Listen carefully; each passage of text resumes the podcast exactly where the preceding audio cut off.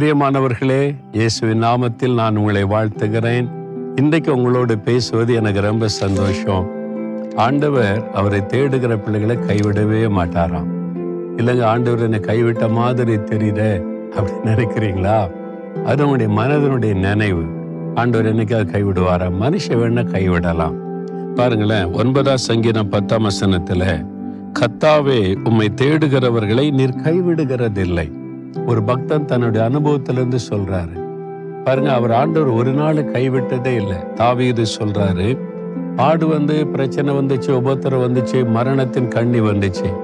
ஆனாலும் பாருங்க ஆண்டவர் கைவிடவில்லை. ஏன்னா அவர் ஆண்டவரை தேடினார். நீங்க ஆண்டவரை தேடுறீங்களா? தேடாம சும்மா நான் ஆண்டவரை விசுவாசிக்கிறேன்னு சொன்னா மாத்திரம் போறாரு அவரை தேடணும் இல்லை இன்னைக்கு அதிகாலையில் எழும்பி வேத வாசிங்களா ஜெபிச்சிங்களா? நீங்க வேதத்தை தியானிச்சு அவருடைய முகத்தை ஜபத்துல தேடணும்ல அவங்கள தான் அவர் கைவிட மாட்டார். நான் இயேசுவை நம்புறேன் காணிக்கெல்லாம் கொடுக்குறேன் அதெல்லாம் சரிப்படார் அவரை தேடணும். அப்படிதான் வசனம் சொல்லுது.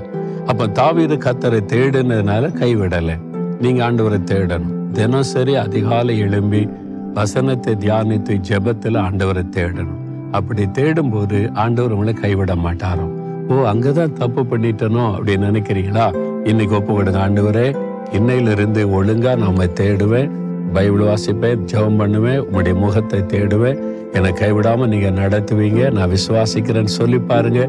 உள்ளத்துல ஒரு சந்தோஷம் வந்துடும் எந்த சூழ்நிலையும் ஆண்டவர் மாத்திடுவார் பயப்படாதுங்க. தகப்பனே உங்க பிள்ளைங்கப்பா உங்க மகன் உங்க மகள் ஆண்டவரே உம்மை தேடுகிறதுல குறைவுபட்டிருந்தாலும் நீர் மன்னித்து பலப்படுத்துகிற தேவன் அல்லவா?